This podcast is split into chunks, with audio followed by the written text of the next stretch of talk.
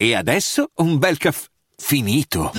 Perché rischiare di rimanere senza caffè quando puoi abbonarti a Caffè Borbone? Prezzi vantaggiosi, costi di spedizione inclusi, tante possibilità di personalizzazione e l'abbonamento lo sospendi quando vuoi. Decidi tu la frequenza, la qualità, scegli tra le cialde e capsule compatibili e crea il tuo mix di gusti e miscele. Mai più senza caffè con l'abbonamento Caffè Borbone. Tutte le info su caffèborbone.com. Un uomo in punto di morte una condanna dall'aldilà ed un serial killer che segnerà un precedente. Benvenuti a Direful Tales. Questo è il caso del metitore di fegati.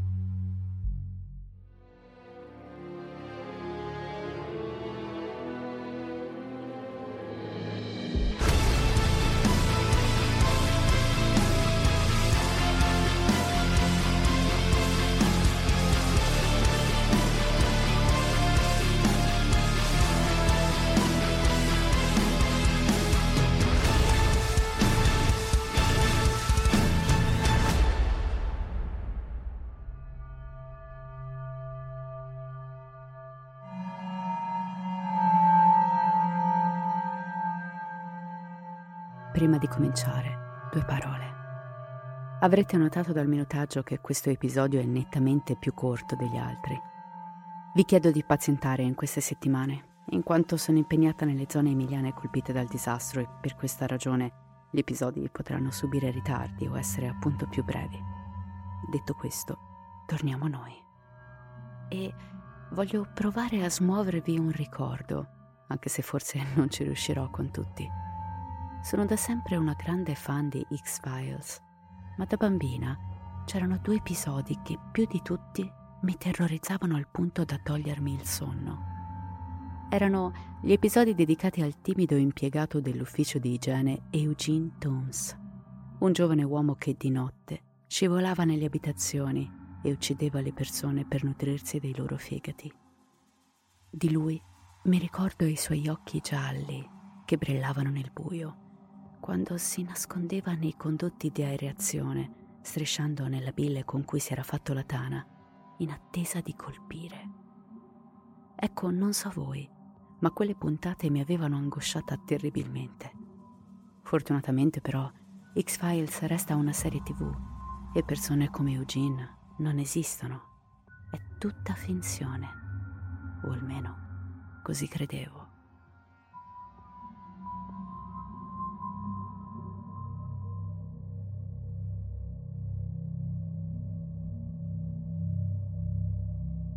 Siamo all'inizio degli anni 90, nella rigida e isolata Corea del Nord, dove la libertà è una leggenda abbandonata al confine militarizzato e dove basta una parola di troppo per finire davanti a un plotone di esecuzione.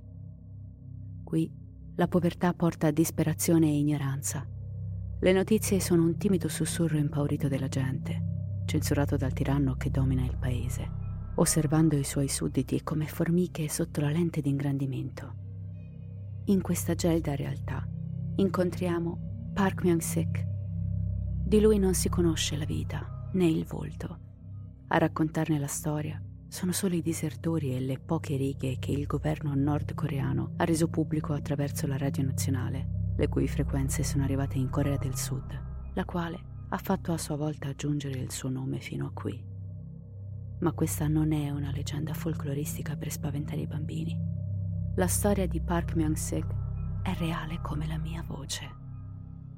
Park vive nella piccola Simpo, una città portuale situata nella provincia di South Hamgyong. Da diversi anni l'uomo soffre di cirrosi epatica e la sua condizione si sta aggravando velocemente.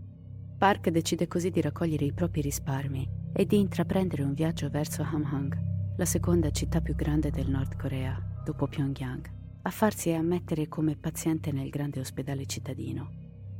All'interno della struttura opera un medico molto famoso nel paese, che sicuramente sarà in grado di curare Park e di salvargli la vita. L'uomo usa tutti i suoi soldi per farsi operare e una volta dimesso torna a casa sicuro che tutto andrà per il meglio. Ma sembra non voler esistere futuro per Park Myung-sik. L'uomo riprende a soffrire La sua condizione si aggrava nuovamente e ciò che è peggio, ora non ha più soldi per poter tornare in ospedale e farsi curare di nuovo. Così, un giorno al lavoro si sfoga con un collega, al quale racconta la propria disperazione e il terrore che prova all'idea di morire, crollando in lacrime di fronte a lui. L'amico gli mette una mano sulle spalle, consolandolo. Poi si guarda per un attimo intorno e si fa più vicino a lui. Ehi, Forse ci sarebbe qualcuno che può aiutarti, ma devi giurarmi che non ne farei parola con nessuno. Park solleva il volto bagnato di lacrime, prestando attenzione. Conosco una sciamana che cura la gente. Ti ci posso portare, ma deve restare un segreto. In Corea del Nord, ancora oggi, il governo esercita un rigido controllo sulle pratiche religiose ed è noto per la persecuzione e la repressione di gruppi come i cristiani, gli sciamani e gli indovini. Il semplice parlare apertamente di questi argomenti può comportare punizioni estremamente severe o addirittura la morte. Park si reca dalla sciamana indicatagli dall'amico. La donna si dice certa di poterlo aiutare, ma l'uomo dovrà tornare tra qualche settimana, così che lei possa nel frattempo interrogare gli spiriti. Park obbedisce, attende speranzoso e quando torna dalla religiosa si siede di fronte a lei. La donna lo guarda dritto negli occhi. Non esistono medicine per te. Per salvarti la vita ci sarebbe solo una cosa da fare. Mangiare fegato umano. Non un fegato qualunque, fegato giovane, forte, sano. In entrambe le Coree esiste il mito che le malattie del fegato e la lebbra possono essere curate mangiando il fegato di un altro essere umano, tipicamente quello di un bambino. Gli asiatici sono noti per essere molto superstiziosi, ma Parker resta estremamente turbato dalle parole della religiosa. Torna a casa e per tutto il tragitto non riesce a smettere di pensare alla faccenda. Quella notte non chiude occhio. Gli incubi della tomba lo tormentano, quasi stiano venendo a prenderselo in anticipo. Al mattino Park nota come il bianco candido dei suoi occhi stia lasciando il posto alla patina giallastra e spenta della cirrosi. Il terreno umido e i vermi affamati sono più vicini di quanto pensasse. Può quasi sentirli strisciare su di lui. Park Myung-sik, uomo timido e tranquillo, è disposto a tutto per non morire. E se gli spiriti vogliono che uccida per questo, così sia. È nell'aprile del 1990 che Park compie il suo primo omicidio. Ogni primavera e autunno gli studenti delle scuole superiori e medie vengono obbligati a lavorare in campagna, rendendosi utili nelle attività agricole per un periodo che va dai 5 ai 60 giorni, lavorando dalle 8 del mattino alle 6 del pomeriggio. In genere dormono in gruppo, nelle fattorie e nei dormitori. È notte fonda nel piccolo paesino rurale appena fuori Simpo. Illuminato solo dal pallido riflesso della luna, Park scivola lentamente all'interno di uno dei dormitori e ora osserva i giovani profondamente addormentati, nascosto nel buio, come un predatore in attesa. Si prende il tempo per scegliere la sua vittima come un serpente, scivola vicino alla branda di una quindicenne. Le tappa la bocca con forza e in un lampo la pugnala ripetutamente allo stomaco. Poi la trascina fuori come un alligatore con la gazzella, lasciando una scia scura di sangue sul pavimento. La porta dietro un cespuglio per asportarle il fegato e consumarlo caldo, come detto dagli spiriti. Ma i cani di guardia iniziano ad abbaiare all'impazzata allarmando i proprietari che escono a controllare. L'uomo è obbligato a abbandonare la giovane e fuggire prima di essere scoperto. La ragazza viene trovata ancora viva in stato di shock. Ha una profonda emorragia e per quanto si tenti di salvarle la vita, morirà il mattino successivo in ospedale. Passano pochi giorni. Park esce dalle tenebre e si infila in una fattoria. Il giorno successivo il corpo di una giovane quattordicenne viene rinvenuto a 4 km di distanza dal dormitorio, l'addome squarciato e il fegato mancante. L'agricoltore che scopre il cadavere sviene appena arriva alla fattoria per avvisare gli altri, tanto è forte il suo shock. Le autorità di Simpio indagano sull'accaduto, ma non sembrano esserci sospettati o indizi lasciati sul luogo del crimine e la colpa di tale scempio viene attribuita a uno spirito demoniaco in cerca di vendetta. Passa una settimana, quando il cadavere di una ventenne viene rinvenuto nel centro di Sempio. La ragazza è stata uccisa con lo stesso modus operandi usato per l'adolescente alla fattoria.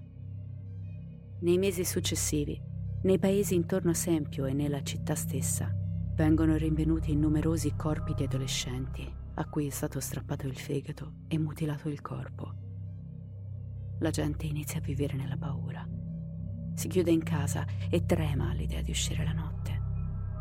Un mostruoso demone si aggira nelle tenebre per prendere i figli e mangiarli.